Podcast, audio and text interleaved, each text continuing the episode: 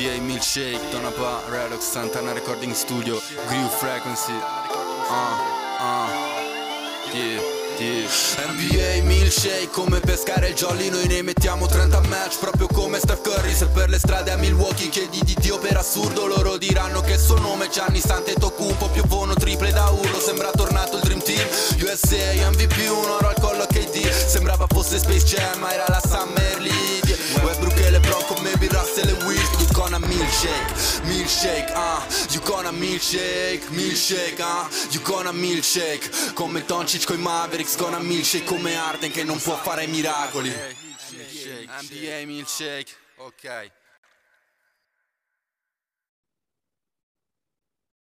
Bentornati a NBA Milkshake, il podcast sul basket più bello del mondo con Davide Chinellato e Riccardo Pratesi. In questa puntata tutto sul fallimento Lakers, di chi sono le colpe e come si riparte. Questo è NBA Milkshake.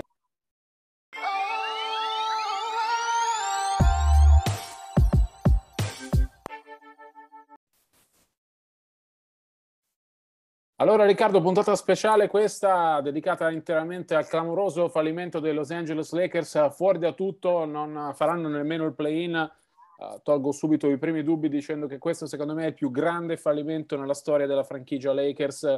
I fan più sfegatati si ricorderanno il 2004 quando una squadra imbottita di stelle che doveva vincere perse però il titolo alle finals o uh, l'anno in cui si ruppe Kobe che con lui c'erano Pau Gasol, Steve Nash e Dwight Howard, eliminazione però in quel caso al primo turno. Qui una squadra costruita per vincere il titolo è rimasta fuori uh, persino dal uh, play-in, quindi non è entrata nelle prime dieci squadre della Western Conference, una delle peggiori uh, conference a ovest degli ultimi anni.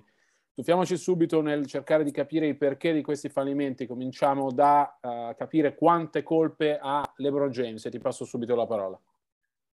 Ma ne ha, ne ha, eh, ne ha perché non tanto come giocatore insomma, reduce da una stagione secondo me eccellente, non a caso insomma, si gioca il titolo di miglior realizzatore stagionale e ha bisogno di giocare altre due partite. Però ha due capi di imputazione enormi, uno secondo me è il, um, l'aver fatto la squadra, insomma GM neanche tanto occulto e la squadra le è implosa in mano e secondo me ha fatto pochissimo anche per... Eh, a livello di atteggiamento per eh, insomma, mettere insieme i coach una volta che le cose sono andate a sud insomma, abbastanza imperdonabile secondo me che non eh, abbia giocato le ultime due partite. La stagione dei Lakers poteva essere segnata per carità, però insomma bisognerebbe sempre metterci la faccia. Eh, credo che mh, mm, in questa parte della sua carriera finale, insomma, siamo sul rettilineo d'arrivo per uno dei giocatori secondo me più forti della storia del gioco. L'impressione è che come priorità abbia più quella di inseguire i record, in questo caso insomma i punti totali eh, realizzati da Karim Abdul-Jabbar Massimo ogni epoca e giocare magari con il figlio tra due stagioni che vincere. Questa è la realtà ed è abbastanza preoccupante per chi ti fa Lakers. Condivido parte delle tue preoccupazioni. Uh, la stagione di LeBron è stata eccezionale dal punto di vista individuale chiuderà con la sua media punti più alta dal 2005-2006, era la sua terza stagione ai Lakers. Uh, concordo meno sulla storia dei record, nel senso LeBron rischia di non poter vincere lo scoring title quest'anno non perché Joel Embiid segna più di lui, in questo momento va detto che Embiid è in leggerissimo vantaggio, ma perché non arriva al numero minimo uh, di partite giocate. Nelle ultime due settimane eh, LeBron ha giocato solo due volte, le due partite con New Orleans, quelle che sembravano uh, più importanti per, per il play-in. È evidente che l'infortunio della caviglia è più grave di quanto uh, venga spacciato, soprattutto se LeBron non è in campo con un piede solo, come per esempio ha fatto Anthony Davis nelle ultime due partite.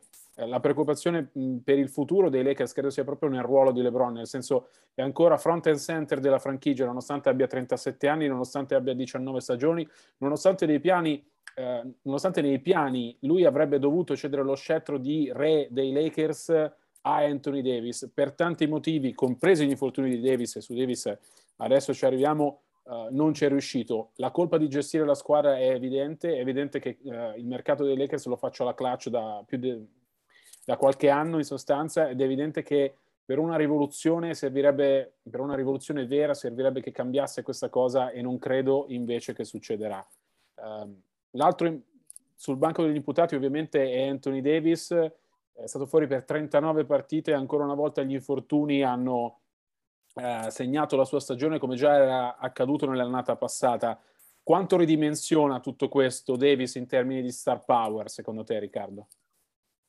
Ma abbastanza, perché poi tutti parlano di LeBron e di Westbrook eh, come caso espiatorio principale di una stagione andata male, ma Davis è, secondo me è il campanello allarme più preoccupante in casa Lakers perché teoricamente è l'uomo franchigia del futuro ed è un giocatore che onestamente negli ultimi anni ha dimostrato di non poter dare alcuna garanzia fisica di giocare una stagione intera. L'unica che ha giocato interamente era comunque spezzata a metà in noi da, dalla pandemia e quindi ha avuto comunque un break.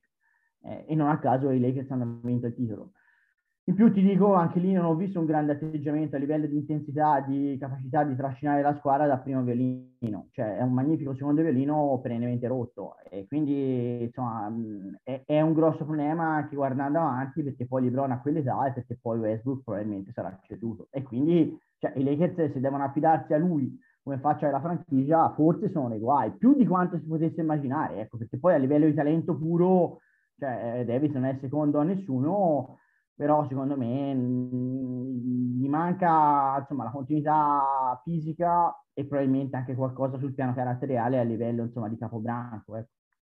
Allora Davis ha almeno altre due stagioni garantite per un totale di 78,5 milioni di dollari più una player option sul 2024-25 da 40 milioni. Hai ragione tu quando dici che è lui il, la cosa di cui i Lakers si devono preoccupare di più, proprio perché si sono legati mani e piedi anche nell'ottica di un ricambio generazionale, di un passaggio di testimone tra lui e LeBron James che non è potuto accadere. E non è potuto accadere perché Davis non è mai sano. Ora, è vero che quest'anno ha avuto tutti infortuni traumatici e non muscolari, quindi uh, possono essere non tanto imputati a lui quanto alla sfortuna, però è vero che questo giocatore non riesce a rimanere sano. La bolla in cui ha dimostrato, secondo me, di poter essere l'uomo franchigia dei Lakers si sta trasformando però più nell'eccezione che nella regola nella carriera di AD. Voglio dire, anche con New Orleans il suo potenziale era enorme, anche a New Orleans il problema erano gli infortuni. Ha cambiato squadra, ha cambiato città, ha cambiato tutto quanto uh, della sua vita, eppure il problema infortuni resta. Uh, credo che sia stato un errore da parte dell'NBA inserirlo nella lista dei 75 giocatori uh, più forti di sempre, decisamente prematuro, scandaloso per esempio che non siano entrati Paolo Gasol o Manu Ginobili, ma l'abbiamo già detto, e credo che eh, i Lakers debbano stare attenti soprattutto a lui. Dicevamo prima della gestione clutch, Davis è un altro assistito da Rich Paul, è impossibile che venga scambiato, però sarebbe per esempio l'asset uh, con più mercato dei Lakers, quello con cui cercare una rivoluzione. Ovviamente non succederà, ovviamente Davis e LeBron saranno le due colonne portanti. Uh, non condivido quello che ha detto Riccardo sugli atteggiamenti perché nelle ultime due partite Davis ha giocato chiaramente rotto e ha provato a fare la differenza, ha mostrato secondo me quanto sia mancato ai Lakers durante la stagione, poi se ne è uscito con quella indifendibile dichiarazione che è tutta colpa degli infortuni. Uh, sì, certo, gli infortuni hanno giocato un ruolo, ma c'è chiaramente una colpa anche sua. Hai citato Russell Westbrook prima, Russell Westbrook è l'altro nome eh, che vogliamo fare, è considerato un po' il capo espiatorio di questa situazione sul banco degli imputati praticamente da sempre. Quanto è colpa sua di non essersi inserito nei Lakers, secondo te? È un 50% secondo me. Che altro l'impressione che pur con tutta la sua generosità, alla fine è stato quello che ci ha messo di più la faccia, perché comunque l'ultimo mese ha, fatto, ha giocato il suo miglior basket e ha giocato per davvero fino in fondo, però la sua stagione personale è stata disastrosa, insomma, eh, e quella di squadra è stata disastrosa perché mh, il suo fit all'interno di quella squadra non è mai riuscito.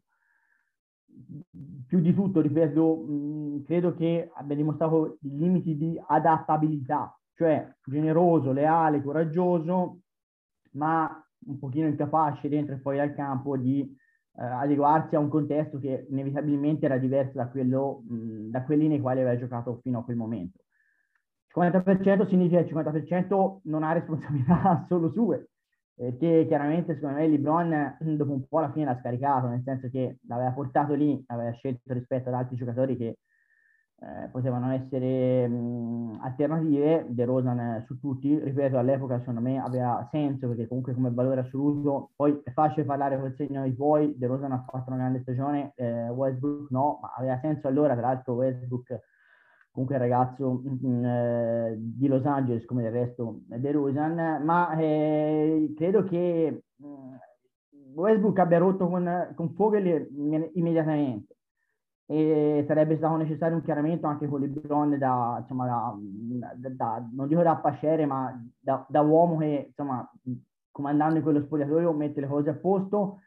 Si sarebbero dovuti venire incontro a vicenda perché avevano comunque delle caratteristiche tecniche completamente differenti e non complementari. Pensavo che avessero, una volta che si erano scelti, fosse un passaggio automatico, evidentemente non l'è stato, limiti probabilmente di entrambi, e il coaching staff, poi parliamo anche di Fogel, almeno introduciamo anche questo argomento, ha avuto difficoltà ad adeguarsi. Ti dico, eh, io considero Fogel più vittima delle circostanze, delle circostanze che colpevole, però su quello so che hai un'opinione un po' diversa da me.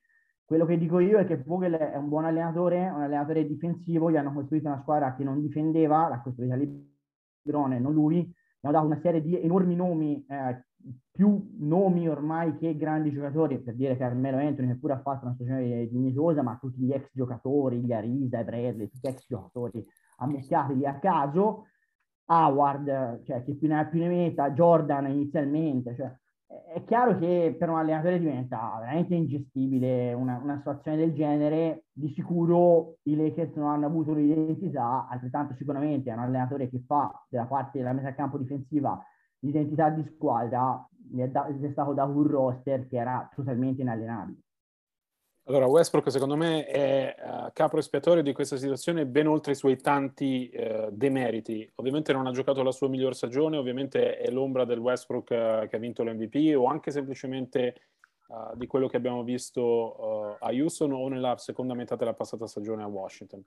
La sua colpa principale secondo me è stata quella di non essersi adattato, nel senso con LeBron e Davis si erano promessi che eh, avrebbero trovato il modo di giocare insieme. È vero che non hanno avuto molti minuti per farlo, ma è anche vero che era necessario e la storia NBA lo insegna, quando c'è un trio messo insieme c'è sempre qualcuno che deve fare un passo indietro, Kevin Love a Cleveland, Chris Bosch a, a Miami per parlare delle due squadre con cui uh, LeBron ha vinto prima dei Lakers. Westbrook secondo me questo passo indietro non l'ha fatto a livello mentale eh, non ha trovato il modo di convivere con il giocatore che è adesso LeBron James e non è riuscito a trovare il modo di rendersi utile alla squadra e ho avuto l'impressione mh, abbastanza da subito che fosse uh, un corpo estraneo uh, allo spogliatoio complice i suoi problemi con, uh, con, coach Vogel. Non si sono mai trovati, Westbrook non si è mai integrato nel sistema che il coach aveva in mente per lui, non è mai riuscito a capire che cosa doveva fare per essere utile alla squadra e per fare la differenza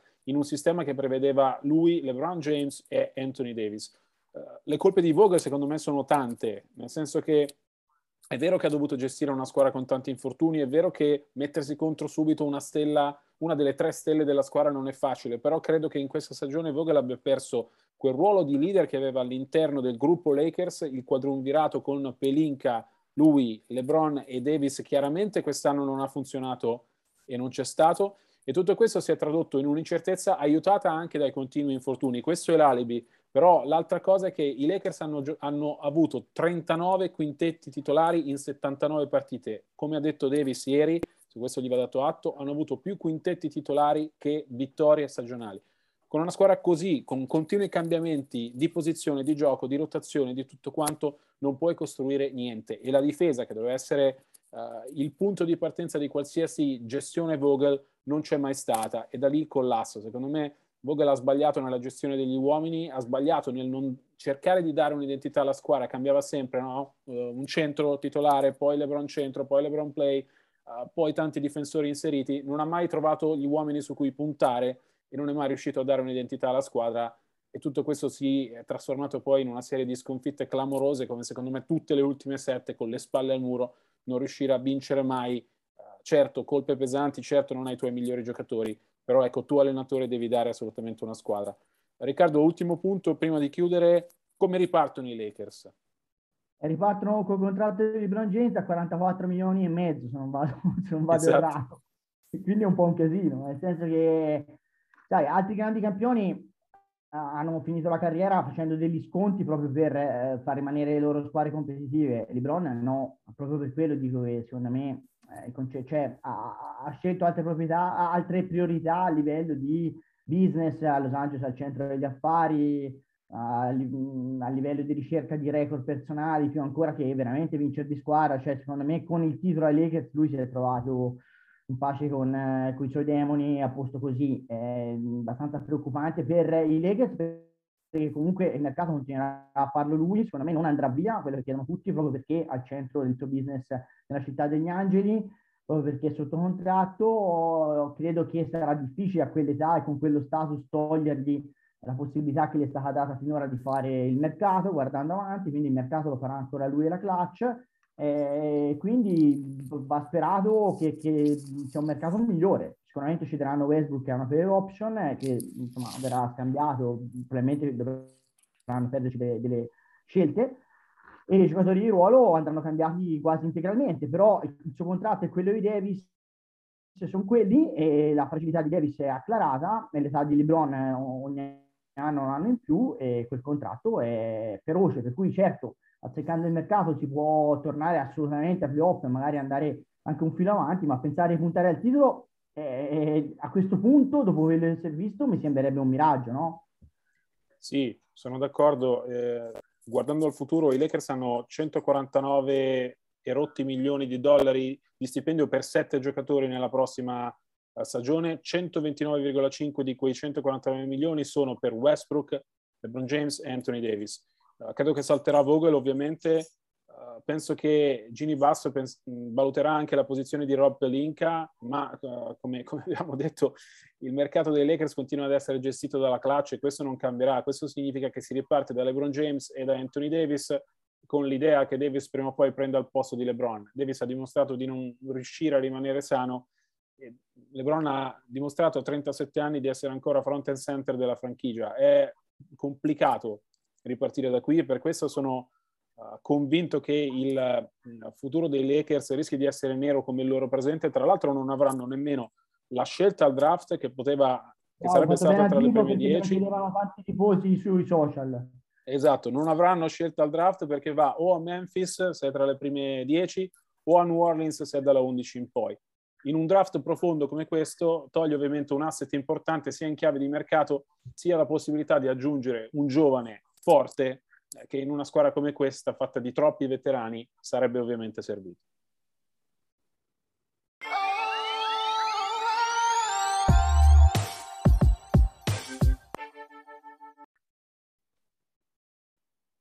Si chiude qui la puntata numero 22 della quarta stagione di NBA Milkshake. Noi vi ricordiamo che per eh, tutte le informazioni sull'NBA, sia per le breaking news che per gli approfondimenti, ci trovate ai nostri account social, in particolare su Twitter, at Dichinellato, at rfrat75.